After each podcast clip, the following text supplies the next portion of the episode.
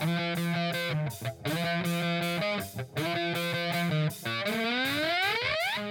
following podcast is scheduled for one fall with no time limit. Super Hot Fire, the greatest spectacle in podcast entertainment, Mr. WrestleMania. That was literally verbal diarrhea. I'm setting the bar awfully low. Titus O'Neil keeps running directly into that bar. Get him off my TV, get him off my TV. You make me very angry. A man who has a better IQ than you, the awe-inspiring JC. You should go work for WWE because you'd be so up far up Vince's butt. No. Oh, you are such a sucker. You defend everything, all the bad moves they make. This is the Chopper Knocker Podcast. Ladies and gentlemen, welcome to the latest edition of the Jobber Knocker Podcast. As always, is WrestleMania. Alongside for the ride is a man that was almost eaten by zombies, and then they had to wait for the bell to ring. JC, thank you for joining us. Whoosh, whoosh, Backlash, baby!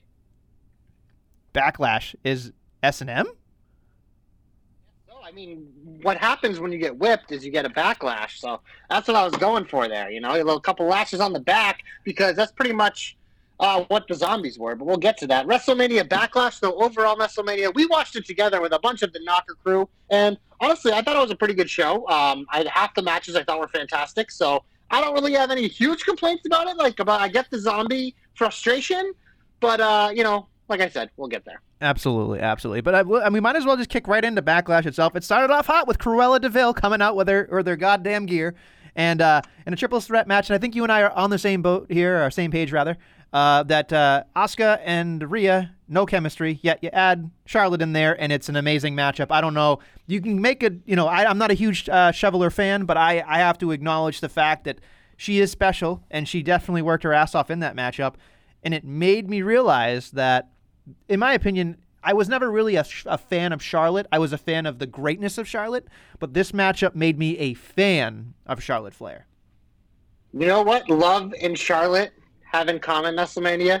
Charlotte's an elevator! Because you know what Charlotte does? Like I always try to tell you, she's an elevator. That feud, like you said, was in the basement. But you know what? They didn't even go up one floor. They didn't go up two floors. They went to the motherfucking penthouse by adding Charlotte Flair in there. And like you said, that match was awesome. Yep. That was a fun match. I was ready to be like, after the first match, be like, nothing's beating that tonight. But we'll get to the main event and talk about that. But, I mean, there were three matches that really stood out to me as, like, fantastic matches that were a lot of fun. This was definitely one of them. This is the best Ripley's looked in a long time. Asuka, always doing her Asuka thing. But Charlotte just seemed to be, like, a missing piece that – brought it all together. You know, obviously triple threats, a little more action and whatever, but we've seen Charlotte and Rhea have a fantastic chemistry at WrestleMania last year. Charlotte and Asuka, pretty much have good matches when they meet up. There are some that maybe I don't like as much as other people, but overall, their chemistry's fine. So Charlotte just kind of brought those two together. I thought that was a lot of fun. They obviously left it open where it's like, you know, Charlotte isn't going to eat that pin. That's why Asuka was in there. But then, of course, you know, we get the flip it and reverse it shit on fucking Raw, which we'll get to. But in terms of this match, I thought that was great. Yeah, I mean, look, there's a lot of things on this card that surprised me. We've talked about statistically that Backlash does make up for that WrestleMania kind of, you didn't get me there at WrestleMania, so Backlash is the do-over, essentially. But no, look, this match, is it top 10 of the year? Maybe. It's still pretty early. But I thought that, you know, for somebody that, I don't know, I'm a big fan of Rhea Ripley. She hasn't really done much since she's won, it seems, and Charlotte has been who Charlotte is, and Asuka's kind of been, made to be a normal person over the last 6 months, it seems. I don't know. It's odd to me. And, of course, Dave Bautista took to Twitter calling out the WWE about how they book Asuka, but that's neither here nor there. It's interesting to me where they are in this weird place on Raw with the women's division, because now that the tag titles have switched over, we don't know what's going to happen there. I don't know. It makes me feel like you open it up to a Shayna Baszler versus, a Ripley, hopefully, or, a Shayna Baszler versus Nia. To me, those ones are a little bit more believable and a little bit more fun, and I think character-wise are a little bit different from what we've already seen, because we've kind of already seen Charlotte and Rhea. We've already seen Asuka. It's kind of a rerun again. So I'm hopeful, I guess, that bonus hope, I guess, that the Raw Women's Division is on the uptake, maybe. Yeah, it might be, but I don't think we're escaped. Charlotte and Rhea are going to have a singles match. I was kind of hoping that'd be the SummerSlam type feud, because I feel like when Rhea fights Charlotte, she might be losing it, and I don't know if I don't think it'd be good for her to lose it now, but Asuka obviously on Monday got a win, so she ain't out of it either. So we'll see how they book it. But moving on, WrestleMania, it was a Father's Day moment to behold as the first ever father-son tag team won the tag team championships. The Mysterios beat the Dirty Dogs. The Dirty Dogs took out Dom before the match. So it was the handicap match, and we were just like, what the hell? But then out come Dom, like the fucking warrior he is, hit the perfect frog splash, 1, 2, 3. I will say this, the match, whatever. Didn't do a lot for me, didn't expect it to. But the moment, it was pretty cool to see, just to see the pride in Ray's face and the happiness, the moment that they got to share, and those two will be able to cherish forever. I thought that was great. So I'm on a fence here where I could take away from the moment or I could just accept the moment. I'll accept it. I think that's kind of the way it has to be. I mean, good for them. I mean, obviously there's like this really cool picture of like Ray holding his son's head after he had won a certain match. I think it's when he won his son back from Eddie. And then it's like very similar when they won the tag title. So like as a dad myself, like being able to have your kids there in general is cool, but having your son, your flesh and blood be your tag partner, to me, like, it did hit home. It would have been better on Father's Day, I'm sure. But, you can't screw up timing, I guess. At this point, they had to pull the trigger. It's a nice story. That, like we said, the Dirty Dogs, for better or worse, did what they could with what they had, I'm sure. It's a weird, washy tag team in general. I think at least with this, with the the father-son thing, I could see Gable and Otis beating them eventually, which is nice, and then Gable and Otis having a little bit of a run, and then maybe we get the Street Profits, because I feel like the Street Profits, unfortunately, they've done all they can do on SmackDown right now. Like, they either need more tag teams for them or ship them back over to Raw, because there's something missing, like, in general for the Street Profits to do, unless you turn the Street Profits heel, which I don't think you would do. No, you definitely wouldn't. The way I foresee this, I think short-term, I think Otis and Gable make sense, but I think a long-term thing, and this is something I definitely want to see, is the Mysterios and the Usos. That would be a fucking dope feud. Obviously, the Usos are tied up in the whole Roman family drama, which I think is a good thing, because it's like we don't want those guys to be rushed right back into the tag title scene, so I don't mind the way they're doing it. But yeah, you're 100% right about the Street Profits. They're kind of in no man's land because, I think they could do a fun babyface feud with them against the Mysterios, because, we're kind of seeing it on Raw with RK-Bro and The New Day, and it's working out fine, so they could try something like that. But I do agree with you. I think it's Otis and Gable in the short term, but I don't think the Mysterios are losing that anytime soon. But WrestleMania, should we get to the part of the card that had people not too happy in the world of wrestling? Yeah, this was a surprise. I mean, like, I don't know, like they did a backstage segment with Johnny doing, open the door and saw the zombies. And then, the tweet from Bautista said, I'm sending some of my friends. And then, of course, like it just kind of happened. And thank God they took the fans away and made it like a post-apocalyptic kind of thing. Because it would have been just the reactions from I assume the reactions from the Thunderdome in general would have been just, you want to talk about people that not paying attention or just not caring what the Thunderdome requirements are going to be. When I see a match like that, they would get so mad. The internet would get mad, and it did. So the match happened. I was dumbfounded again, when I watched it live with you guys. But the more I thought about it, the more I had to take a step back and go, wait a minute. Exactly. Synergy, money, whatever you want to talk about. But here's the other thing, folks. What are we watching? The WWE. You're watching entertainment. You're watching entertainment. And so for me, as much as I want, my first knee-jerk reaction was like, what the fuck is this? I had to stop myself and go, this was probably given to them. Like, hey, we're going to promote. We're going to do all these sponsored elements for this thing, and you're going to do this thing for us. And like Bautista, they're going to bend over backwards for Bautista because he's Bautista. So, and then people have made the jokes like the most successful character in WWE was a zombie. They've had Blood and Guts, and they've had like all these other like, Blood and Guts set them back 30 years. Well, here, that's great. This set them back 40 years. Like people are just, being trolls on AEW or WWE. But here's the realization, guys. Like you can throw a dart at the WWE, and there's probably something worse than zombies that they've done. And I'm sure AEW, million %. You know what I mean? So like, as much as I want to sit there and be like, oh, zombies.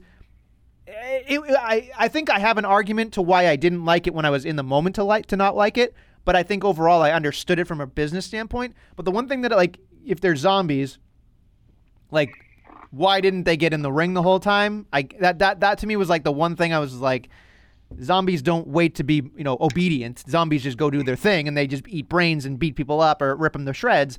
But, like, in the context of where we were, it was still funny with Johnny getting, like, dragged and the Miz getting eaten at the end and all that shit. Like, I get that. So I'm curious your aspect of it, because you're probably thinking a little bit differently, I would imagine.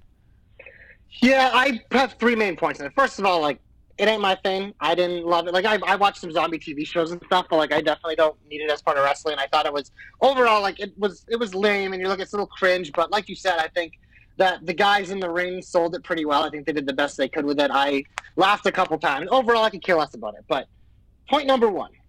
So everyone's been complaining about how Damian Priest keeps fighting the Miz and Morrison over and over again. It's boring, and oh, my God, I can't believe they get another match where it's just there's nothing. So it's like they take something, and they give you a different spin on it since it's still going with the zombies. So it's just, it's a little different flavor. So, like, that should be like, okay, it's not, even if you don't like it, it's at least like something that you were going to complain about anyways because it's so rerunny. At least this was a little different. Number two, they got a lot of time to actually wrestle too. Yeah, the zombies were there, and you can say it took away from it. But the Miz and the Priest, I thought, had a pretty good match mixed in there. And the team-up was interesting, obviously. You knew it was coming when they got to the outside. Like, I get what they were doing. That part, I was like, oh, okay, that's cool. And, like, all the little stuff. But, like, so it's just one of those things where it's just like, yeah, do I love it? No. Is it probably going to be one of the worst things of the year when we look back? Probably. But I'm not, like, going to throw a temper tantrum on the internet about it. Because, like, who the fuck cares, man? This was probably the lowest level feud on the card. And it was just stuck in the middle. And look it. You gotta remember the other day, WWE is a business. What was the title sponsor of the pay-per-view? This fucking movie. So of course they're gonna do something with it. They sponsored UFC the night before too, so clearly this movie is dishing out the big bucks to get all this cross-promotion. So they probably gave WWE, like, hey, we'll do even more money here if you want to advertise this. And plus, like you said, it's Bautista. It was a no-brainer. It is, like, whatever. It doesn't bother me that much. Is it my favorite? No, but it's, come on. People gotta grow up and fucking stop crying. I'm never gonna watch WWE again because they had one match for 20 minutes that had zombies. Fuck off, you fucking loser. Go back and cry near your pillow. Get a fucking sock, because that's all you deserve. Loser. I do have a follow-up question, since you do watch the UFC. Were there any zombie ring girls or a zombie outside of a cage or anything? No, it was not. It was just the title sponsor that they brought up between, like, every fight. Like, They did not. But that's the difference between UFC, obviously, which is real violence. But WWE is, like, it's real violence to a degree, but obviously we know a lot of it is scripted, so it's more of like a movie. So it makes sense to have your actors maybe play some roles and that, whatever. I give them a shot because, hey, you know, it's one of those things where it's like they didn't nail it in. They put effort into it. Like, the zombie costumes, like, were legit. They had it all planned out. Like you said, I'm assuming they shot this earlier because the set was different and the graphics and everything. So they put effort into this thing. They just, like, whatever. Get over it, people. If this is the worst thing that they do all year, then we had a pretty good fucking year. Yeah, I know. I mean, there's a pandemic going on, folks. So, I mean, you've already prepared for a pandemic. I mean, if a zombie apocalypse happens, you're already halfway there. So, you know. Yeah. Just deal with it. We're ready for it. We're ready for it. So, enjoy some stuff. That's all. Yeah. Something that I did enjoy was the next matchup, which I didn't expect. I didn't have a high bar on in terms of, like, getting me there. But in terms of the actual matchup, it went very long. Surprised the hell out of me. The ending, yes, we can talk about the ending not being perfect, but it was very creative, very ingenious, with the Bayley trying to cheat, and then, of course, Belair trying to use her hair, and did use her hair successfully to win the matchup. And I just thought this was a great showing for Belair going forward, because Bayley's, you know, no slouch, obviously. She had the Belair loser kind of weird hair that she had going, like, I don't know if she had bed head or whatever, but it looked great with Bayley, like, just kind of looking, like, disheveled. I thought they did a great job, and this is the part that, like, it frustrates me as a fan, because I feel like I had to go through 4 or 5 weeks of just nothingness or nothing to excite me to get to a match like this. So, like, in an instance, right?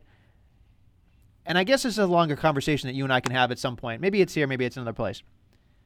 Not that I think this is the match of the year, and I don't, but it's very good. It's very good, but I'm wondering how you feel about this. Does not having 2 or 3 or 4 weeks of lead-up being amazing, does that hinder a match being the match of the year? Or, like, is this... Because the story, it's part of a storyline, right? It's, like, an all-encompassing thing. Yeah, this one is... I mean, we had a lot of these same conversations, but even to a higher degree with going to WrestleMania with her and Sasha, and they had... one of the matches of the year, I think, was two as well. So it's just Bianca's like had a nice little run here. I think her main roster run in general has been very good since they she went to SmackDown. But does it take away from it? Maybe, but it's just also like. It's tough with this because when I get to with these big fights, I talk about all the time about not having champions fight a lot because, you kind of want to build it up. That's part of being a champion is you come out and defend your title, but you shouldn't have to be fighting every week because you're the champion. People got to earn their opportunity to face you. You're the prize because you're holding the prize. So it's one of those things. It's like with the WWE world, they have weekly programs that they have to fill, and obviously you're going to want your champions a part of it. So you've got to come up with all these segments, but also not have it so it isn't like you're fucking fighting every week like they've been doing with Lashley. Because it just that can get stale too, so it's sometimes hard to be creative, especially the one working against this feud in general was Bianca and Bayley had a very, very good feud that got Bianca ready for the main event to face Sasha. So Bayley coming back as their challenger, they already have the story, they've already done a lot of things together. So kind of trying to find new ways to spin it can be challenging, and I think they just they dropped the ball. They're a little sure. But, we were all saying to you, on the Zoom before it started, you know what, the lead-up is what it is. I'm excited for this match. Because right. You know it's going to be good. Because Bayley's good and Bianca's good. And I think Bianca's starting to prove that she is one of the best going right now, which is impressive because you remember her at NXT, everyone was critical, including us, because we deserved to be. She was very green and raw, but she has come a long way, and now she's putting on these high-level matches with high-level people. So the expectations are going to start to rise. And, yes, I think her as this meat white babyface champion, it's hard to sometimes book these feuds. And we saw it with Sasha and we saw it with Bayley. And it's curious to see how it goes. It continues to go with her because I think a lot of the lead-ins to her matches might not be the best. But at the end of the day, for me, when I get to her match and it delivers like it did on Sunday, I don't give a shit about the lead-in as much. Because, we talk about the shows all the time, week to week. There's so much stuff that's not great anyways. It's would it be great if this was perfect? Sure. But it's with how much they're exposed, as long as we get to the pinnacle of the feuds and the fights and the matches, and those are good, I'm not going to complain too much. Okay. That's just me, though. I understand the criticism. And that's fine. There's probably a part of me that just really wants her to just succeed. Because I feel like there. So here's the difference. For me, and it's an unfair comparison completely because, it's just wrestling's different nowadays.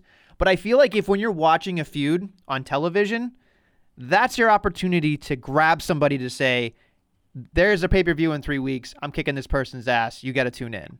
You know what I mean? And the logic has basically changed into, we've already got your money because we're going to sell this pay-per-view with one match that you clearly can't miss. And then here's a really great undercard or some mediocre things, but you're going to deal with it anyway because you're going to get to that one match and you're going to buy the pay-per-view or Peacock or whatever. That's how most things work, though. Not even WWE. You look at boxing, it's one match and there's an undercard. Same like UFC. There's usually one match, sometimes maybe two, but a lot of times there's one match, and then it's like, oh, I want to watch it for that, and here's the rest. Right. And it sucks because that's kind of how it works. Right, but I just feel like there's an art to promotional value of just those weeks of television, because here's the difference, right, at least for me. And again, I'm a very much – I used to be into the UFC, and I haven't just based on my schedule and everything, but the UFC doesn't have weekly television – you know what I mean? And that's a huge plus in my opinion, because you get I live for the weigh-ins and I live for the Dana Pressers afterwards and all that. I love that stuff because that's the real emotion and the real setup and all that stuff. That's your opportunity to sell a pay-per-view, right? Versus wrestling doesn't feel that way on a Monday night or a Friday night for me because, I can tune into NXT and feel like I'm in a third world because it's just a completely different, it's a WWE umbrella. But it's not Earth 1, it's not Earth 2, it's Earth 3. It's a completely different thing in its own universe, and I enjoy that everything makes sense and everything makes a reason for me to go watch what I'm watching. But it's tough, as you and I talk about. If we didn't have the podcast, I don't know. We'd be fast-forwarding to catch up or reading articles or something like that. So it's hard because Bianca has the opportunity to make me feel like she could be one of the best ever. But until she gets a storyline to really sink her teeth into to show me, oh, I'm not only is she top tier, she's top five. That's what I want to see if she's going to be top five because she has the ability. Like Sasha, when Sasha's on my screen, I stop what I'm doing. You know what I mean? Well, let me put it this way for you because just a different way to think about it because I think this is a discussion of something that happens all the time in wrestling. When you have these young stars and they're promoted in their first run as a babyface. It is, there is so much more attention and spotlight and pressure and those type of things on them. And I think it's like, look at some of the stars that we've seen in the past. Like when Roman Reigns was first burst on the scene, he was big. Like Cena, like how much criticism they received, similar to being like, oh, I don't know if they could do it, blah, blah. Because it's, I think it's a lot easier if you have a young star coming as a heel and prove themselves. Because when we talk about being a heel, sometimes it's just a lot easier to book. But like a babyface champion is so much harder. I think there's so much pressure, and I think the criticism comes in so much harder because you just mentioned it right there. Like we're looking at Bianca, like she's a champion. She won the Rumble. She won it at WrestleMania in the main event. It's like the expectations and level rises. We're like, we're having the conversation like, oh, is she one of the best right now? Which is that fair? Maybe, yeah, because she's the face of the company. But we also got to remember, she's still very young in her career. Mm. And this is just the beginning. So just imagine all the experience she's going to continue to gain. And maybe the conversation we have about her in 5 years. And maybe over that 5-year span, like when she gets another run eventually as a heel and probably fucking kills it, because her character work in NXT as a heel, phenomenal. Her in-ring work, not so phenomenal. But now on the main roster, it's kind of like her character work as a babyface has been very, whatever. It's like we're all fans of her. Because of like her story, but in terms of like the character work, meh. But her in-ring work has been stellar. So it's just one of those things. I think it's one of those like peaks and valleys you get in terms of like how we feel about the person, like as they go through their journey. And right now, I think we're at that point where, yeah, there's going to be a lot of pressure on her, and she's going to have to continue to learn and get better in these feuds. But I do think she's on the right trajectory because like we had this conversation like in the fall. I remember we were talking about her and Big E. And we were talking about them winning the Rumbles. And I remember pretty much universally, us and everyone else was saying, Big E's ready. He should win the Rumble, win the title. Bianca Belair's not ready. Don't want her to win the Rumble. We were all fucking wrong. We were wrong because she was ready. And she's proved that she's ready. Like with her matches that she's had and the high-level work that she has done in spite of like maybe like this criticism of her lead-ins, like she proved us all wrong. And she deserves credit for that because she proved me wrong, she proved you wrong, proved us all wrong because she was ready. And this is just the beginning, and she's going to get better and better, and I'm excited that we're going to get to see it. I do hope that, yeah, she continues to learn, and maybe some of these feuds, like maybe if we get some fresh faces with a shakeup or whatever, maybe now that when Sasha comes back, it'll likely be very angry Sasha, maybe more heel Sasha. Maybe we'll feel that emotion a little more in the actual build-up as opposed to the you're great we had going into WrestleMania. So time will tell, but I think we're going to look back pretty fondly in a few years about her development. That's fair. Moving on to the next one, which again, poor Bobby can't main event to pay-per-view since he's been champion. We have the Monsters. Here's another thing. So they do the whole Monster thing. This is a little tidbit that I thought was great. The referee, they just had like the smallest referee they could find for the biggest monster. Like they're all monsters in their own way. But the fact that the referee had to look up and like almost not like just crane his neck, but like look directly up at all of these guys just was a little bit of tidbit kind of stuff that not, you know, it's a throwaway. But it's details for things that I enjoy very much thoroughly for because it made me go, oh, yeah, they're like 7 feet tall. There's like they're at least 6'6", at least all of them, you know, and they're monsters. And then, of course, we have the Ofa the monster doing his stuff and Bobby trying to do whatever he can. And then like this match to me really highlighted Bobby really well until he kind of like took a siesta in the middle of it, obviously, because he had to come in and win.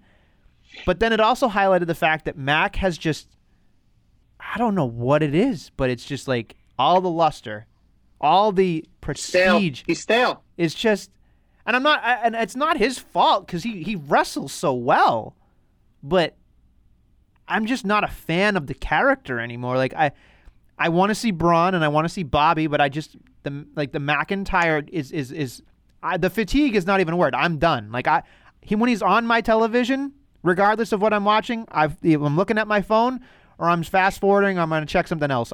It's not intuitive to what I'm watching in a wrestling product anymore, and it's unfortunate. He needs to change it up. And Bobby slid in and won, which was great because he's the heel. They kind of went into the whole destruction thing, but Braun didn't really destroy anything the way that I thought he would. Yeah, it was actually McIntyre, I believe, threw Bobby through it, and they had a big explosion there, bigger than the exploding death match there with the little pew-pew-pew sparks flying as they went through the LED board. But that was really like it. But yeah, no, I agree. There were moments in this match I thought were fun. I thought the Braun putting what's-his-face through a table at the end was really good. That was probably my favorite spot of the match. But overall, like this was the positives that we were expected. I think we mostly got the disappointments we expected. I think we got. So I guess it kind of was about what I expected, maybe a little less. But, I mean, like you said, this was just a way for them to get Lashley another win. It took care of the Braun thing to, like, kind of pay off his momentum a little bit. And we're probably going to get – we'll talk about what happened Monday, but I still think at Hell in a Cell it's going to be Lashley Drew, hopefully for the final time, because I'm with you 100% on Drew. I love the guy too, but there has been no change in his character for over a year and a half, and it worked well, believe me. But there comes a point, especially with baby faces, they get stale, man. They get fucking stale, and he is staler than fucking green bread. It just, it's a shame, and he does need to change, whether it's maybe he goes to a new show so he has some new opponents, or maybe he tweaks some things with his character. Like, I wouldn't expect a heel turn anytime soon, but I just, it's, something's got to change because, yeah, I think it's starting to take away from Bobby as champion too. Like, that's why I think Monday, which we're going to get to, was pretty exciting because there was at least a little flash of some new blood for Bobby, because I think we're all sick of the mighty Scotsman. You know, you did bring a good point here. Maybe we have a new nickname on our hand. If he is stale, if he is green bread, perhaps, JC, you've just coined the name Moldy McIntyre. Jesus. I thought you were going to go with the stalest Scotsman or something. No, that's good too. Stale, yeah. Scotty. I don't want to do that. I don't want to. The Moldy McIntyre is pretty good, though. Like you said, it's not like he's doing great work in the rain and like whatever. It's just they need to find a different way, I think, to book him moving forward. And like I've been saying for like since WrestleMania, get him the fuck out of the title picture. Like it's not doing him any favors. So yeah, just spend an opportunity somewhere else on somebody else. Just get it over with. Let's move on. Yeah. Speaking of moving on, we get to the main event, of course, with the Uso, man. And then, of course, Cesaro, which was a big fight field, as our boy Dami was saying. They were giving stats at the beginning of Roman Reigns and, like, how great he is and how long he's been champion and all the people he's beaten. And he was like, you know, Dom was saying, oh, this just lends to the credibility of, like, how big fight field this is. And then, you know, Cesaro not having it. You know, they painted a picture really well. It was just like watching Bob Ross paint a picture. And then the bell rings, and you're just like, what are we going to get here, folks? And you're like you said last week, JC, this was the match you cared for. This is the match you wanted to see. This is what you needed to have. You were curious to see how they were going to book it, right? So it was great. They went out of their way to make it great. They did great work on the character end with the fact that he was wringing the arm of Cesaro and looking at the camera and saying, hey, DB, I got your boy. That, you know, was great. The character work was great, too. And it seemed like it was just a great overall presentation. Obviously, Cesaro lost pass out. Easier for a babyface to pass out than tap out, as we talk about, you know, in the jobber knocker thread. But I'm curious your thoughts on it, because it seemed almost like this is the way that JC drew it up when we talked about it in predictions. Yeah, it played out exactly how I kind of expected it to, and I think the effect it had, I think like in the moment, obviously you get that disappointment, as you should, because Cesaro lost. But I think we're going to look back at this. Like, when I look at this, like, I think it's in the match of the year conversation. I'd have to think about it. But if you ask me to, like, put me on the spot, what's the match of the year, I might say this one, because I thought it was a classic. Like you said, across the board, like, they checked every box in terms of the actual wrestling, the storytelling. Like, and the Roman Reigns, like, you said the thing about Bobby, and, like, I think it's less about Bobby and more about this guy right here, because Roman Reigns, he is the epitome of a main event champion. Like, he is, we're going to look back at his reign whenever it ends, which might not be till next year's WrestleMania or something, and we're going to look back and be like, that was one of the greatest championship reigns of all time, because the dominance that he is proving. But it's not just the dominance. It's the way he's dominating, because he's dominating because he's winning, not because he's squashing people. He's going out there and having these phenomenal matches. Him and Daniel Bryan was also a match of the year candidate. He's going out there with all different types of guys and having just unbelievable matches. Look at what he's done for Jey Uso in general. And you expect a similar thing with Jimmy. Like, he turned Jey Uso into main event Jey Uso with that feud. Like, it just, some of the weeks, yeah, were tough, and I complained about a little bit, but some of their matches were top-notch. And the run Reigns is on is just, there's a reason why he's the main event guy. Bobby's not going to main event a pay-per-view until Roman Reigns isn't on a pay-per-view. That's just the bottom line, because Roman Reigns is the guy, like he has been saying. He is the top dog. And this, yeah, like Cesaro, like, was there a little inkling in our mind, like, maybe they do it? Probably not. But I do think that they at least proved, Cesaro proved in this match that he can wrestle at a main event level, which we all kind of expected, but he proved it. Is the promo work there yet? No. Will it ever be there? Probably not. But if someday Cesaro does become a world champion, I think this match was the proving ground for him. So to be like, show everyone in the back, like, yeah, I can have these high-level matches. I can compete with the best guys. I can get the crowd behind me like almost nobody else can. And we'll see that when the crowds come back. So yeah, I loved this. I thought it was great. Obviously, we had Roman sick his lapdog on him at the end. But the other little thing I want to bring up is they've been leaving a little cookie crumb trail in the last couple of weeks with Seth Rollins. When Roman Reigns and Seth Rollins face off, it is going to feel so special. And it was going to feel that way anyways, but these little tiny breadcrumbs they're leaving with these two is just going to make it so much better. And that is exciting as a wrestling fan, because we complain about it all the time. I think WWE's improved on it the last couple of years with their long-term stuff, but what they're laying out here, like that, I mean, I'm assuming this is could be a SummerSlam main event. I think you might have Brock, Bobby, and Seth Roman, and that's woo! Like, that's Pants Tent City, baby. So I like what they're doing there. Like, I know, whatever. Like, Seth and Cesaro getting back into a feud, like, might not accept some people, but honestly, I think for Cesaro, it's not a bad thing because it puts him right back in a high-level feud. She'll probably just beat Seth again, and you know what? I think we all win because Cesaro and Seth, they're not going to have a bad match. So I'm all for it. I know we make fun of reruns on here, but if you're going to do them, do something like this. And, like, it's one of those things, it's like they spaced it out because it made sense. Cesaro got the big win. He deserved a title shot. He got it. Now he gets knocked back down. He's fighting one of the other top contenders. Like, that's how these type of things work. So I don't hate it. Like, I get the criticism, like, oh, my God, they're doing it again, blah, blah, blah. But I don't think people need to be as negative on Cesaro as they might feel just because he lost. I think Sunday was a big win for Cesaro. Yeah, I think so, too. But then the Seth Rollins thing at the end was a little weird, where it was just like we ended the pay-per-view on Seth Rollins, which makes me beg the question, do you think that we're going to forego Roman Reigns in a Hell in a Cell, and they'll have Cesaro and Seth Rollins in the Hell in a Cell instead? I'm curious. That's one of many reasons I'm looking forward to SmackDown this week, because, I mean, who knows? They could have Roman versus Jimmy Uso. Maybe he turns him, like, him and Jay were Hell in a Cell last year, I believe. So it's one of those things, like, I don't know. I think Seth and Cesaro Hell in a Cell would be a lot of fun. But, yeah, no, I don't know. Maybe Roman doesn't actually fight on that pay-per-view, but it's interesting. I just think SmackDown's done a really good job with a lot of their top-tier storylines and kind of intermingling guys that it has me excited to watch on Fridays, which we don't always say, you know? So it's true. So that's pretty much Backlash. Overall, what do you think? 6, 8, 10? What do you think? I'll give it a 7.5. 7.5, okay. Because I thought the wrestling was really good. If the zombie match didn't happen, I'd probably give it an extra point. But I just think the three matches that we really highlighted, I thought already like made that a phenomenon, made it worth the pay-per-view because 50% of the show. More than that because those matches were long. Sure, very much so. All right, so I think it's time to get into the regular part of the show. We talk about the shine. Always in the shine. Mandy, always in the shine. We'll maybe get to them later. I don't know. But it's where we've been starting to shine for weeks. RK-Bro, baby. Them and the New Day right now are having one of the best non-title tag team feuds in a long time, and it's just getting started. They do the backstage segment, which, man, those backstage segments with those four guys, they just make me happy. I enjoy watching it. It's good must-see television.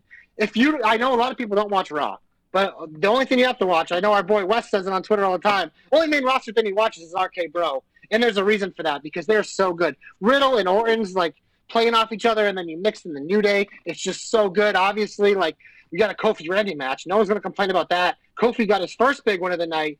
But the part that I loved after, it's like, okay, well, how are we going to get this so we can actually have these two teams fight? Because Riddle wants to be their friends. We finally had Riddle show a little bit of frustration and shove Xavier Woods. So that kind of got me excited, too, because it's like, okay, I want to see these two teams fight in WrestleMania. And it's one of those things where it's like on Raw where it's usually they have pointless matches and shitty feuds, like, there's no titles involved here, no stakes or anything, but I want to see this. I want to see these four guys go at it. Like, they're telling a fun story here.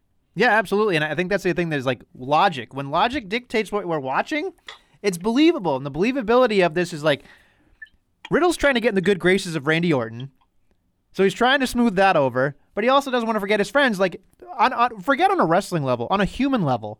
You think about that on a human level. When you have two sets of friends and you all want to hang out together, and you know that the personalities are just going to clash, that's exactly what that promo was.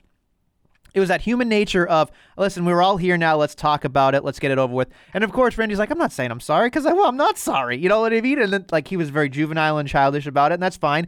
And then, of course, Kofi had to step up and be Kofi and do his thing, and Kofi does it better than anybody else. And, of course, you know, the hype man that Woods is made it even better. You know, talking about Randall and calling him Randall like a schoolyard kind of thing. It was great. So then we get into the matchup, and then, like, Kofi wins, which was great. And I know, almost unexpected a little bit. But the more unexpected was Riddle pushing him after Randy got pissed off. And I thought Randy, you know, he did a great job of making it seem like he was that close to giving Riddle an RKO, like they alluded to. They alluded to in the promo earlier about he'll bite you too at some point, which again is the end game we know. But right now he's trying to not do that. So like the frustration of the Viper gets into Riddle. He pushes over Woods. Next week we're gonna get Woods versus Riddle most likely because that's the way the WWE books their stuff. But again, it's fine. But now we're going to see maybe, I bet you next week, we're going to have a promo where Riddle is backstage with Woods saying, hey, I'm sorry. I got heated. That's not me, bro. I love you. And then Woods is going to be like, no, bro. Like, you've already made your grave. You're sitting in it. You're with RKO now. So then you're going to get that little aspect of real life where it's just like, nah, man, you made your decision. Now you got to lay in it. And that, to me, as you said, it's a real thing. It makes sense. Logic. And there we are in one of the best feuds, with the exception of, in my opinion, Sheamus. This is the only thing that I watch on Raw where I'm like, this is freaking great, you know? So, again, they need to sit there and this is probably me being an asshole, but this is like they have all these writers here who probably haven't seen sunlight, or they're outside of their mother's basement, or like have, you know, whatever, like real relationships or anything like friendships. But like these are the comments, like, how many times have you and I probably gotten into arguments? And like you could build a feud off of that. How many times have you gotten upset with your sister or your girlfriend or your boyfriend or whomever? Those are the things that people dictate. Like when you watch The Bachelor, Bachelorette, these are the things that you sit and popcorn munch on. You know, like this is why it's good. You need to inject real life into as minuscule as this feud is. It's believable, plain and simple. It's good shit, like you said. And you mentioned Sheamus, and I promise, we're going to get there after this next point. But the other thing I want to highlight is this whole open challenge thing. First of all, I love that it was kind of like built up throughout the night, where you had pretty much every superstar talking about possibly answering the challenge. I think that builds excitement, especially with people you might not expect. You know, I actually have a little something to my hope about, you know, maybe another short-term little body thing going on with someone else. But we talked about Lashley, McIntyre, probably still where we're going at Hell in a Cell. But Kofi answering that open challenge, I did not expect it. I don't think anyone expected. And I loved that, because what have we always talked about with Kofi in WrestleMania? He's never really got his rematch for that WWE Championship. And obviously, like, one of the most historical things we've seen ever, but like in recent memory, was the whole Kofi run there. And the minute he came out, I was like, Kofi Lashley, have they ever fought? And apparently they've never fought in one-on-one competition. They've been, you know how long both those guys were in the company. Obviously Lashley left for a bit, but that's an astounding stat. So I like this. And not only that, it's like Kofi picks up the win. So now, like, you're looking at the results, like Kofi beat Randy Orton and Bobby Lashley in the same night. Like, Kofi motherfucking Kingston is back, baby. And obviously we know, like, he's going to get a shot at Bobby, whether it's like next week and they use it as a build-up for McIntyre, which I think is most likely, or maybe after Lashley takes care of McIntyre, Kofi's next up once they finish up with RK-Bro. Maybe that's what they do. So I like that there's a lot of options here, because what we talk about all the time, I love when there's multiple contenders for stuff. And I think AEW and NXT do it so much better than the main roster, because the main roster is always like, this one and this one for that. And that's how it is for 3 months, whereas the other ones kind of mix it in. I love that, like, yeah, Lashley and McIntyre is the main feud right now, but Kofi's there as a contender. That's fucking exciting. I doubt we'll get a triple threat because we just had that, but I thought that was fun. I thought the whole idea of an open challenge was fun. I love that people got mad when they thought it was going to be a title opportunity. And I was like, dude, you knew when they got to the main event they were going to say non-title. First of all, they're fucking heels. Second of all, they like to draw you in and then disappoint you, because that's the whole point, because you're supposed to hate Bobby Lashley and MVP. So, bravo. You guys got, motherfuckers. So, it's just, I loved it. I love that they threw it throughout the night. I love that it was Kofi. I think they did a good job with it. And I think they went even as far as, like, out of the break, they played the promo coming back in and halfway through the match to be like, nah, he really didn't say it, guys. Like, calm the hell down, you know. But that's where the WWE makes their money on anger. They don't make the WWE money on, like, making people happy. Like, they can say being the WWE puts smile on people's faces. Yeah, that's exactly sure. For those, like, you get, like, maybe a handful of those moments a year, but more often than not, they just upset you the whole year to get you to those moments. But you know why those moments are extra special? Right. Because of shit like this. Like, that's exactly why the Daniel Bryan story was probably one of the greatest stories of all time, because the way they built it up and how much they put him down. Kofi was a similar thing. Like, Becky, like, you look across the board, like, these big babyface breakthroughs, a lot of the times it's because they didn't give him the opportunities when you wanted them, and you kind of was part of the journey. So when they got it, like, that's what I've been harking on with Cesaro, man. He's on that trajectory to have that type of moment. So patience is a virtue sometimes, and there's a reason why they do stuff like this. And look, like you said, they're not going to make you happy every week, especially you look at it right now. You have heel champion on Raw, heel champion on SmackDown. There's going to be a lot of sad faces at the end of shows. That's kind of the point. Send them home sad. Instead of Hogan must pose, anybody can be sad. It's fine. It's fine. So you kind of, before you say the whole Sheamus thing, I do want to point out very quickly, because you said about the journey. It would be apropos to say right now that Tamina winning with Natty was a big deal with that. So that's in my shine. I'll leave it there. I'm sure you want to talk more about it in your heat or anywhere else, but I just wanted to say specifically, I believe that's pretty cool. That's all. I don't care that much, but I will say this, and you better take a picture of this moment because I'll probably never say it again. That shitty segment, Alexa's Playground on Raw, the only good part of that promo, the best part of that promo by a landslide, was Tamina. Tamina fucking was great in that shitty fucking segment. That was the most I've ever cared or been interested or like enjoyed Tamina. I thought she did great. She barely had to do anything, but it was how she did it.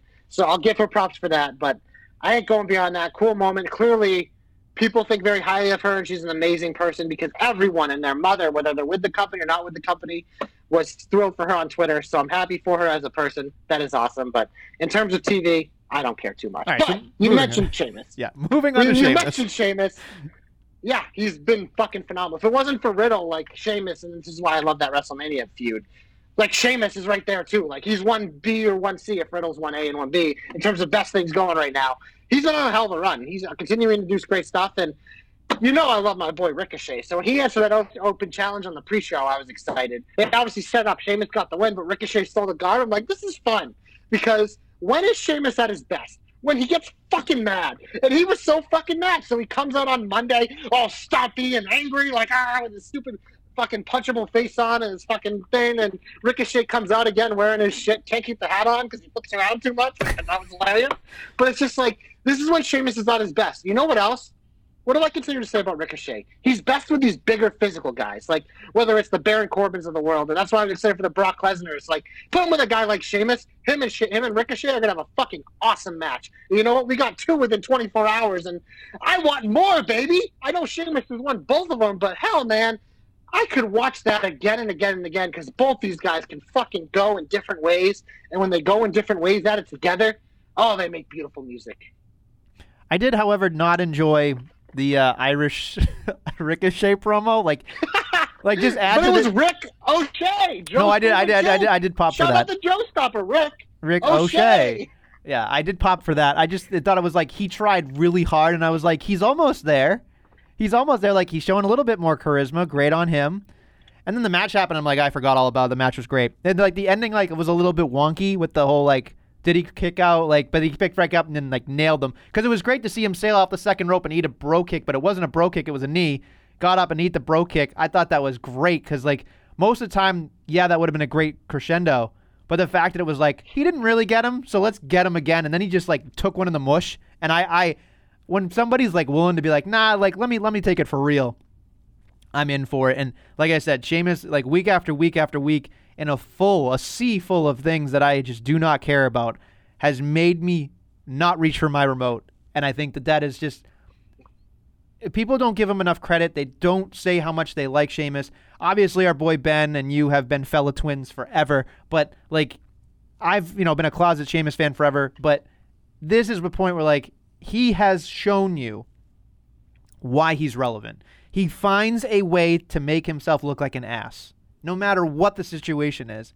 And he's still like the bully, and it's great. And there's so many people that need to go back. Like, people say, study this tape, study that person, whatever. People need to study Sheamus because he's a case study on how to be a wrestler in different decades, in different situations, in different parts of the card. And he's done it well almost every single time, and the character hasn't gotten stale, and if it has, he's found a way to not make it stale, and he's wonderful at it. That's the point. That's the point that I want to hit on, because when you say the word consistent, you think that, oh, well, consistent, that means it doesn't change. No, Sheamus has been one of the most consistent performers the last however long he's been in the company, but part of the reason why he's been so consistent, when I say consistent, I mean like good, and like at a level where it's like you said, no matter where you put him, plug and play, he's doing his job and he's doing it well. Because yes, he's unique. He has a unique moveset, but he makes little tweaks. It's just like with Randy Orton. These guys like the Miz, like they make little tweaks all the time. Whether it's a catchphrase change, or he fucking gets a stupid mohawk, or does this thing, or starts like with a different type of thing in the ring, or he starts picking out like bringing out like focusing on a different part of like his personality. Like there are little things that, like you said, keep you interested. And Sheamus has always been so good at that. And like you say, he's a cocky asshole, but he's also willing to put himself out there. He has a unique moveset. He's a consistently good performer in the ring. He matches up well with anyone at any point in the card, whether it's for a title, not for a title, whether it's supposed to be a ha-ha or serious. Like, Sheamus is great. Can't say enough things about him. And, yeah, I'm with you. RK-Bro and Sheamus, give me that all day, every day on Raw. Anything else that got you really excited this week? The only other piece of shine that I have from the two shows was on SmackDown. And, you know, my boy's got a little momentum now because this week he picked up his second win in a row. That was King Corbin, defeating Shinsuke Nakamura. But you know what, King Corbin? You know I love the guy no matter what forever. But I don't disagree with people when they say the King thing's gotten old. It absolutely has. It's been old for a while. So it's like, why am I excited about this? Because Shinsuke stole his crown. And they started to hint at their... like Fox put out a poll and all these things. King of the Ring's coming back, and it's coming back sooner rather than later, which is good because that means maybe Corbin can evolve a little. Like the kid thing, he had a great run with it. He still looks great with the garb. I still pop when I see him. I created my favorite GIF of all time that I will always use till the end of time. But it's time to send Corbin back to his roots, and that's a fucking asshole ass kicker. Enough with the King stuff and Nakamura stealing his crown. I think is going to slowly get us there. It might be a rocky road. Who knows how long it takes, but. That at least like got me excited because it got me thinking, okay, we have a feud for Corbin and Nakamura, two guys that haven't had much to do in a while.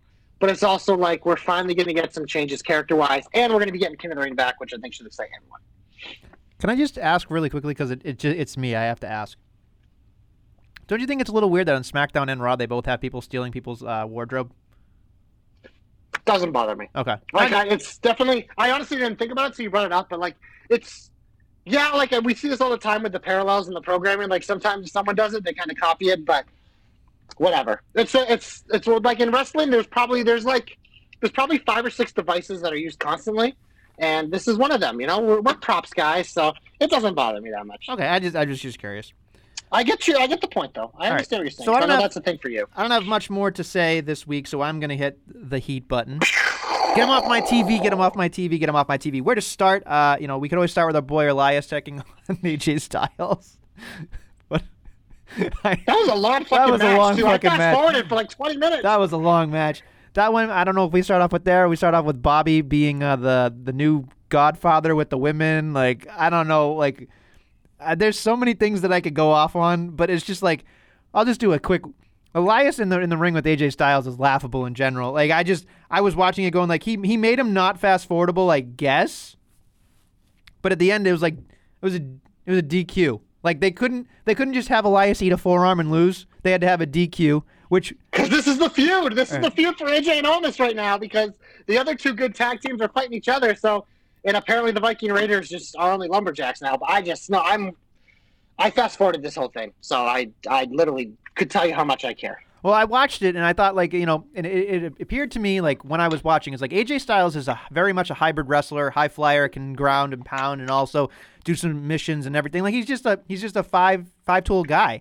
But then you watch Elias, and I'm like, his speed would have been in the '80s. He would have been perfect in the '80s.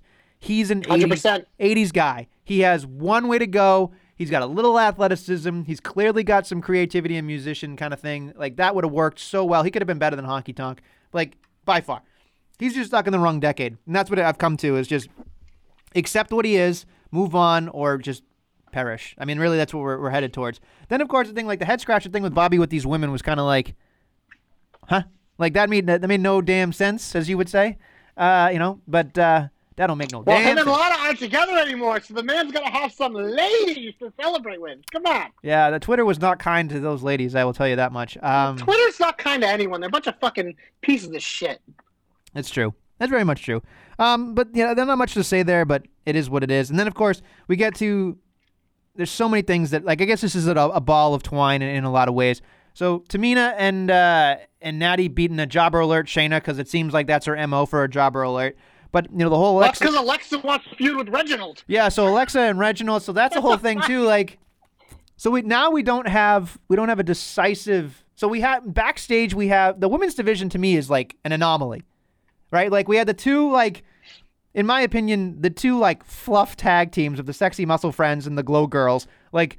They're great in their own way, but they shouldn't sniff tag team championships ever, in my opinion. They're great, but whatever. Then Charlotte came in and dismissed them all. But they're like, we got next. And it's just like, huh? Okay. And then we have Lily setting fire to Reginald or Alexa, whoever. And it's just the moving parts are like, there's no pecking order. There's no real understanding of where we are. It just feels like, let's light this guy on fire. Let's let this person get a feud with this person, and then we got to end this feud over here. Let's just throw it all together, and everybody's watching in this doll. I'm telling you right now, folks, I said it on Twitter. I was going to make it my hope as a joke, but seriously, we're probably headed to Alexa Bliss holding those tag titles with that doll. That's where we're headed. That's my fear. Well, WrestleMania, let me put it this way. If anyone has to lose to a doll, it's Tamina. You would say that. Yeah, it's just like, I think the last couple of weeks I told you how I feel about the fucking doll. I love Alexa, always will, but they lost me with this. And clearly, like, because, you know, she was watching the match last week. We thought it was for Charlotte or Rhea. Apparently it was about Shania Payne and Reginald. More importantly, Reginald. So we're clearly going to get, Reginald's just going to do the job to Alexa, and then she'll probably feud with Nia or Shayna or both or... Whatever, that's clearly where they're going with that, and then Tamina and Ty are going to move on to the other tag teams. And the tomato cans. The three women that have been in the Raw main event are still in the Raw main event for now, I think. So it just, yeah, Alexa Reginald thing. It doesn't get me excited. I always get excited when I see fire because Super Hot Fire, and he sold it well. Whatever, It wasn't even close to Reginald's face, by the way, but that's fine. They covered the shit out of it. I can't do the fucking doll. When it comes down, I just can't do the fucking doll. What if Alexa possesses somebody from the doll and like turns Tamina or turns a Shayna Baszler or a Nia or somebody into something like that, like a zombie, like the menace? Well, not a zombie, but the manifestation of Lily. Maybe, I don't know. I just whenever I see that doll, I'm out. It's dumb, in my opinion. Some people might like it. I think it's too. Like, I'm willing to deal with a lot of that stuff because I think it can be fun, but the doll just completely takes me out of it. Do you think that there are a lot of staunch Alexa supporters that no matter what happens, they'll just stick with her even if the doll's terrible? Hell yes! Okay. And I will always support Alexa. Like, she's always been one of my favorites. I think she's one of the most charismatic women ever. I think just in like, and she's clearly proven it with the types of different characters she's done over the years. It's just, she's amazing. She's amazing at that. This particular one, I just don't care for because I don't care for the doll. All right, well, that's that.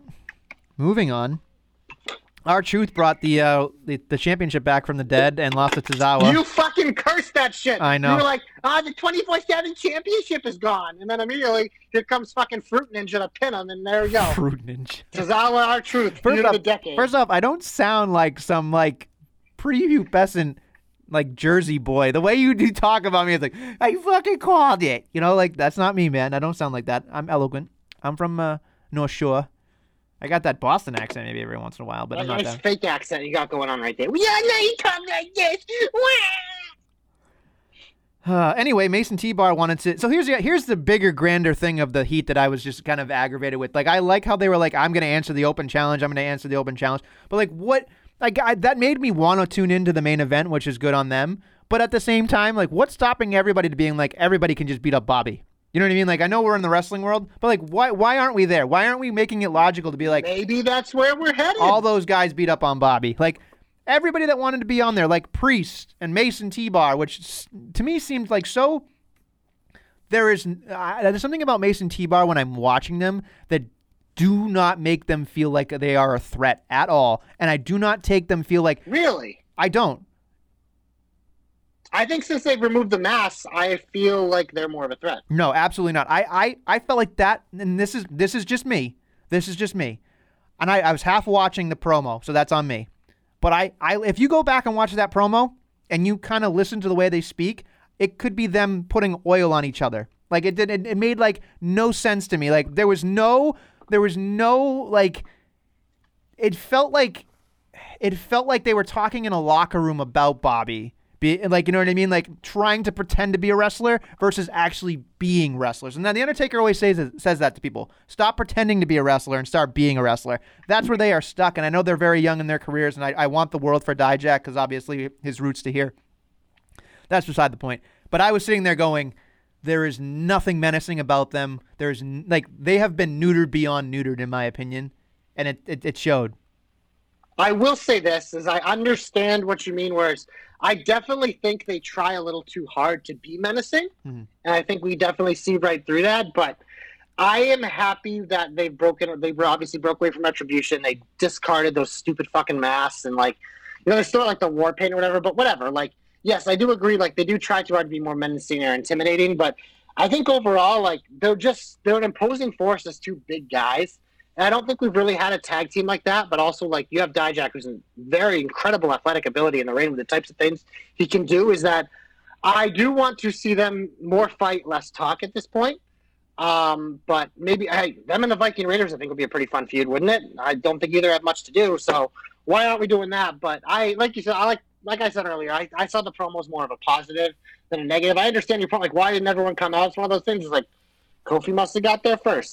That's just how it is. But I think it at least, like, laid some groundwork where down the line, like, maybe Priest does get a shot. Maybe T-Bar and Mates do go after Bobby, even though they hired them temporarily. Who knows? I mean, even Shelton made me excited because I thought, like, at least for I was like, Shelton's finally going to get his tonight, folks. Like, that was the promo that I was watching going, like, so the other part of it was just, like, he was saying he's not going to hurt Cedric, and Cedric came up, and then he hurt Cedric. So that was, like, beside the point. But I was like, okay, Shelton's going to get his tonight. Like, good for him. Like, I would tune into that. Now, granted, the Kofi thing was better, but, like, I would much rather see Shelton than anybody else besides Kofi. You know what I mean? Like, he deserves it. I'll have more on that in a little bit. Okay, sorry. Moving on. Is there anything else that got you kind of hot and bothered besides the Charlotte and Oscar rerun? No, yeah, we already talked about important stuff with that, right? Yeah. How did you feel about the actual lumberjack we got between Priest and Morrison? You know, it was a good match. I felt like the lumberjacks did a lot of the stuff. This was the first time where I went, okay, now I'm feeling the fatigue. Now I'm feeling like, not only did we have a lumberjack zombie match the night before, but we had a lumberjack match the night after. Obviously, the Miz may or may not have gone down, which that sucks if it does. Torn ACL, prayers up. Yeah, so, I mean, he's never been injured, so I mean.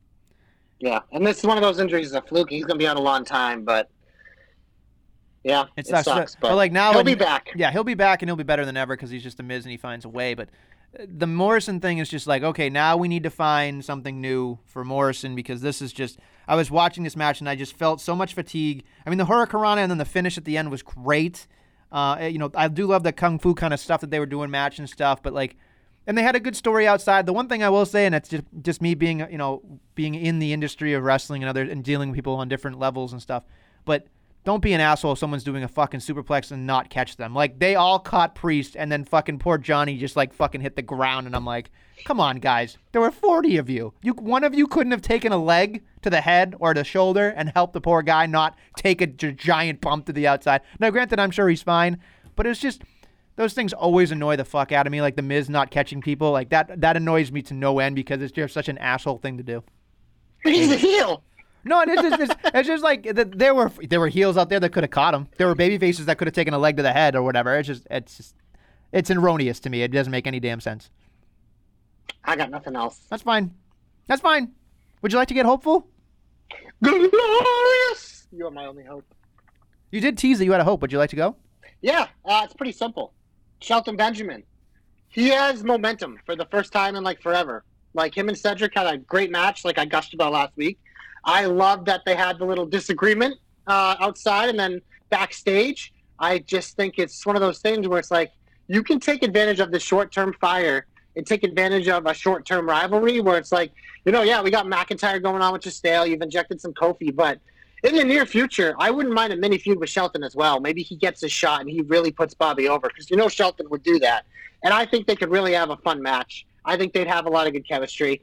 And as the biggest Shelton Benjamin stand in the world, I want to see that. So yeah, I want Shelton Benjamin to get a match for the WWE Championship at Bobby Lashley sometime in the near future. I think it would be great for both men. especially for my boy Shelton, because let's be honest, like, I mean, he could hang around forever because he's so good, but he ain't getting any younger. His stuff with Cedric right now, I think, has been a lot of fun. And I think it would make a lot of sense because I do think Bobby needs some of these like short-term ones to just pick up those W's to just continue to be the dominant champion. So eventually when we do get to the Brock Lesnar, like I expect, he has like all these wins along the way. So, hey, maybe that's the lead-up for Brock Lesnar. Who knows? Maybe a little mini feud with Shelton Benjamin before because he's Brock's boy. So I think there's a lot of possibilities for it. I want to see it. This is a selfish hope this week. Shelton Benjamin gets a shot at the WWE Championship. Hashtag JC knows. Hashtag JC's hopes come true. Well then, you are a Sheltie stand. I will say that much. Ain't no stopping me, no! No, ain't no stopping getting that song ever. Not gonna happen. We're stuck with EO, EO. Sounds like a fucking police song. Whatever. Anyway, so I had one in my head as you were talking, and then I had another one pop right into my head. So I could go either way on this. I'm trying to figure out. I'm gonna go with the more Uso-centric one because I think it's more fun. I want to see Jimmy Uso get his in the Hell in a Cell against Roman Reigns. I think there's a lot of poetry when you can say a year later or like the same pay-per-view or the whole thing. But I want to. I think that it's important. Flip side here, where so the first time it happened with Jay, you know, Jimmy came out hobbling and tried to throw the towel in, and they had to acknowledge him and all that shit, which is interesting here, right? Because if you think about it from the story standpoint, Jimmy came out hobbling and acknowledged Roman Reigns back then. But now that he's back, he refuses to acknowledge him, which is interesting to me. So they can build upon that. But what I think is going to be the what I hope to be the bigger kind of like overall theme here is that I think that Roman Reigns is fine on his own. He doesn't need the Usos. Like, yeah, it's a cool visual to have the Usos behind him, but he has Paul Heyman who's just eating up scenery anyway. So my hope specifically is that Jimmy Uso gets his at Roman Reigns in Hell in a Cell, but the strange turn of events is going to happen here where the character work takes over, and Roman Reigns is going to beat him into a bloody pulp. But this time, Jey Uso is going to finally nut up and break away, and then we're going to see the Usos eventually get back into what they're doing. It's going to be a couple of weeks here and there of tugging and pulling, but I firmly believe that we are headed to that road of, like, the Usos are what they want to be at some point. Not right now, and that's fine. They can do when they want it. And we're going to have, I think, a really cool moment here where, like, Jey Uso realizes he's already done what he can do with Roman Reigns, and it's time to be his own self again with his brother. And I think we're going to get a really cool emotional thing. At least that's what I'm hoping for Jey to turn away from Roman Reigns, because I think it's time that Roman Reigns doesn't really need anybody. I thought a stable would be cool with Roman Reigns, but he's just doing so much by himself. Like, I don't know if anybody saw it. I think I tweeted it with the Jobber Knocker boys, but that point where Sarah at the end was asking, Roman, can I get a word? And he goes, I bet you would. And then walked away. I was like, he doesn't need anybody. He doesn't need Paul to speak for him. He doesn't need Jey Uso doing anything for him anymore. Like, you can always get new people to be part of the table. You know what I mean? But I forego the whole having a whole giant stable. He doesn't need it. He does not need it. He is a stable full of studs by himself. Jey Uso, Jimmy Uso, back together after a Hell in a Cell would be a really cool thing. That's my hope. I agree. I do think that we're going to get the visual, though, maybe at SummerSlam with the show ending with him posing and them posing with the tag titles to have the sea of blue there for the family, and then maybe they do that. But I could see this, too. I think it would make a lot of sense to finally have, like you said, the lapdog nut up and be the runaway dog to get away from Roman. But WrestleMania, don't call it a comeback.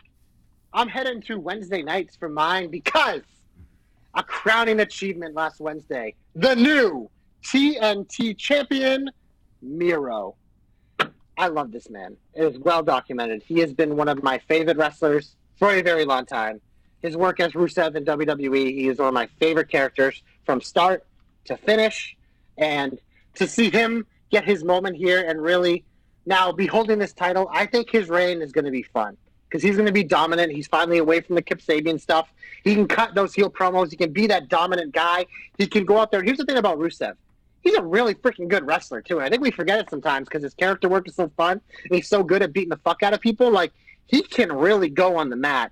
And I think AEW is good at, like, having these featured just wrestling matches. I think he's going to have some great ones that appears Lance Archer first up. But I'm excited for it because this is what we've been waiting for with Miro, and it's not the world title yet, quote-unquote, in AEW, but I think he can really give meaning to that TNT title that, you know, Darby's reign wasn't that great. They tried to manufacture it being great by the end, having him defend it every week, but he didn't have a good reign because it was more about fucking Sting.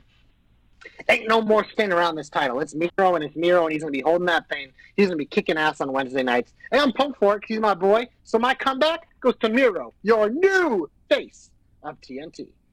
I'm going to give my comeback to Apollo Crews and Commander Aziz, only because ooh. I did not expect them to have the ceremony of Medal of Honor, and I was thoroughly entertained by it on SmackDown, and I was just watching it going, I need more of this stuff. Like, forget the chicanery that happened afterward, but I need more things like this where, like, the gaga and the props and the whole deal, like that big, it looks like a giant Q-tip that he walks out with, but that's fine. That's beside the point. But so you sit there and you're wondering, like, it made me feel like, okay, he's getting a Medal of Honor. He's doing this whole thing about pledging his allegiance to him and all that stuff. So for me, those two did a great job with that. And I think they did a wonderful, absolute, just a slam dunk home run with that. And I wanted to give him my comeback because it was kind of like lost in the shuffle of everything on SmackDown and probably forgettable. So I think this is worth talking about. They get my comeback. I do have one correction for you. It's Commander Aziz. Aziz. I love it. But you know what? Yeah. Hey, that comeback is going to transition us right to the big old finish because WrestleMania on SmackDown this Friday, we have a fatal four-way for the Intercontinental Championship. The man you just mentioned, Apollo Crews, will be defending against Big E, Kevin Owens, and Sami Zayn. I'm assuming he's going to retain here, but I'm curious your thoughts. Yeah, I mean, Sami Zayn's going to eat that pin. I mean, that's really what we're headed to. I mean, Sami Zayn is in there to hit like... It's not going to be KO, and it's not going to be Big E, so it's going to be Sami Zayn. Put my money on it right now. Don't disagree. The end. It's going to be a great match. This gets me excited if they give it time. Like, if they give it 3 segments, I'm in. They're giving it time. They'll give it time. It should main event. But they won't. I'm assuming Roman will be the main event, but this will either be the kickoff of the show or the 9 o'clock tip-off. And either way, I think they're going to be given time, and I'm looking forward to it because it's a pay-per-view match on a weekly show, which we don't get a lot, so I think it's exciting. But we're going to move to Tuesday night now, and that's NXT, and they also have a couple big matches, including the North American Championship. Johnny Gargano defending against Bronson Reed. This is, I believe, the 3rd chance for Bronson Reed. Does he finally get it done? You know, it's hard for me because Bronson Reed, to me, isn't necessarily the most exciting thing in the world, so... I hope not. I'm not really interested in Bronson Reed, nor do I. I mean, he seems like somebody that once he gets to the main roster, he's going to get a year or two, and then he's going to get fired because like it's ooh. Just like unless you put him on NXT UK, where it, you know, give him like more value with a Mastiff or something like as a tag team, then that's great. But there are just some people that, in my opinion, are taking up way too much time on NXT, and he's one of them. Like there's so many other people I'd rather watch on NXT. He is not one of them. There are so many people that, like, you want to talk about, you know, the Black Fridays, Black Thursdays, or whatever it is when they get rid of everybody. NXT needs to, like, just segue out of, like, so many people. Bronson Reed head of that list for me. Wow. I mean, he's not my cup of tea, but I'm not trying to get the thick boy fired here. I'm not trying to get him fired. I'm just telling you. I know. But I'm predicting what's going to happen in a couple of years. Whoa. But yeah, the other match, which actually I'm more excited for because I think it'll be a good wrestling match, and that is a little feud they've been working on in the women's division. Toni Storm versus Zoe Stark, who when Zoe Stark first debuted, everyone said she was the greatest thing ever. And I've noticed the last couple weeks, Twitter's starting to get negative with her, saying she's boring. You guys are fucking fickle. Fuck off. You know? You celebrate this girl coming in. She's done a great job, and now they're going to probably have the match of the week on NXT, so I'm excited for that.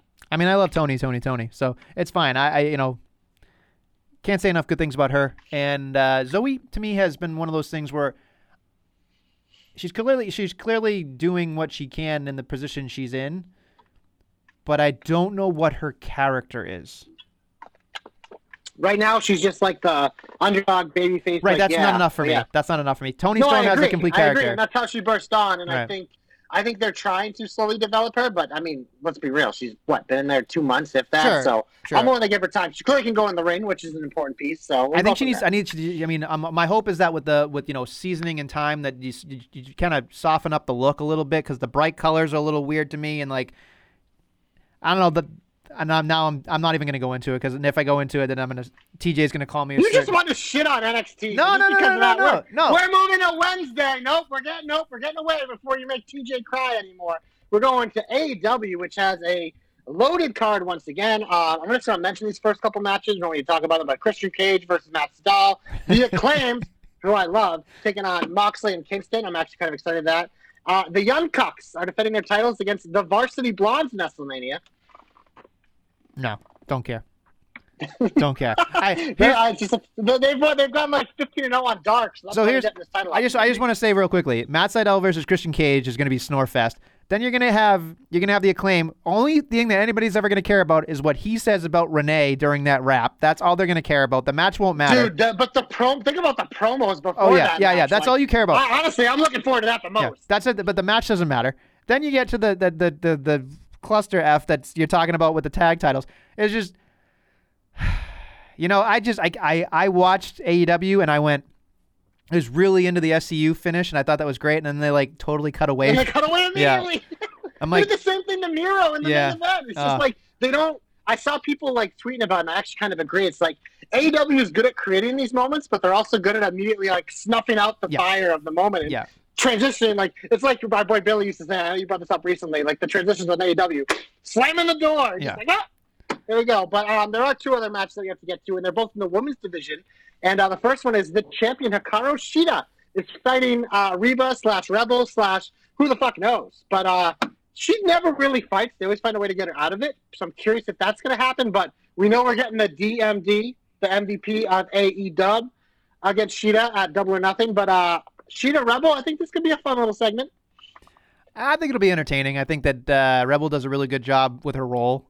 Sheeta's been amazing, so we're just kind of I feel like we're just buying time for the DMD at this point. Like, it's time for crowning her as the pinnacle, no pun intended, of the women's division. She's amazing. Agreed. But there is one other title match on AEW this week. Serena Deeb is defending her NWA championship on AEW TV once again, and she is facing the girl that stirs the drink, Red Velvet, baby. I mean, and you say NWA anything, and I've already like. Wow. You're not a Thunder Rosa guy either. Jeez. No, I love Thunder Rosa. Clearly as a not. You said whenever you say NWA. No, like, I don't even. I will say this. Hey, this is probably going to be a good wrestling match. Sure, but it doesn't matter. I don't know. It does. It's for a title. But people like NWA, bro. Here's my thing. I mean, maybe it's just because I don't care anymore. But like, have they had a title change outside of anything in AEW that is like an outsider's championship? Like as an NWA it changed hands, has New Japan changed hands, has Impact changed hands? I feel like Serena Deeb won it on Dynamite. Okay, because even if that does happen, Thunder Rosa on Dynamite, that doesn't matter to me. Like that means absolutely nothing. So to me. they've done that title and they've done the Moxley title. So they're like 50% chance it has of changing. Well, I guess like she's defended the NWA a few times, but. It literally happened the first time they did it, bro. I mean, it's probably not going to change hands because Serena Deeb is their champion. But it's one of those things. It's like they find ways to give people opportunity. Like that's the good thing about different companies. It's like they're giving Red Velvet, like she's not doing much in the AEW women's division right now. They did the same thing with Ty Conti. This is what got Ty Conti elevated. They gave her this match. She looked great in it, and she eventually got a match against Sheeta. It's at least like it's for a division that everyone's been very critical about their depth. They went out of their way to kind of, quote-unquote, merge with another company to try to strengthen their division, and now this is what it is. It's like the title gets defended on the show, and some of their younger women get a chance to prove themselves. It's a good thing. Plus, I love Red Velvet. She's a stud. I'm sure you do. It's great. It is what it is. Let's move on. Her and Jade Cargill, that was a great feud. It was way better than Cody and Shaq feud. Uh-huh. I don't care. Moving on. Yeah, you're a hater. Yep, equal opportunity. By the way, you buried the lead. Ted DiBiase showing up on NXT this week. Just throwing it out there. He is, but like, that's what do I say about that? I'm excited. I mean, I know he's been on NXT. I know, but I'm just saying. Now he's really throw money in the face of Cameron Grimes. I hope so. Either that, or he takes him under the wing. That'd be even better. You know what'll make me care? Virgil shows up with him. All right. So right now. So there's a bet going on the internet that Virgil shows up with $1 Million Man. If he doesn't show up, the internet. Blast. They'll hate the segment. Absolutely. They shouldn't though, because Ted DiBiase and Grimes have been hitting it out of the park with these things. So I love it. I love it. I do too. I think it's been good. It's been something where they clearly like Cameron Grimes isn't really like doing much in terms of wrestling because they're all in this money thing, but at least the DiBiase things like are keeping them relevant. Right. Absolutely. All right. Anything else? Are we good to go? I'm done. 5 stars, 5 flames on all the podcasting platforms. We appreciate it. Follow all the boys on Twitter in the description, Facebook, Instagram, jobberknocker.com. That's the website where you can get all that good shit, weekly articles from all our boys, and the best shit around. So check that out. Our boy, shout out at Danny Fab with one N. Our boy Danny wrote an article about a bunch of you whiny wrestling fans. You should check it out because it's good stuff. It is really good. You should check it out. I think that's pretty much it. We went through a hell of a lot of backlash. There's a lot going on with NXT, AEW, as well as everything else that's wrestling-related. We hope you enjoy this week of the Jobber Knocker. We'll be back next week with more Jobber Knockery. And an evolution, baby.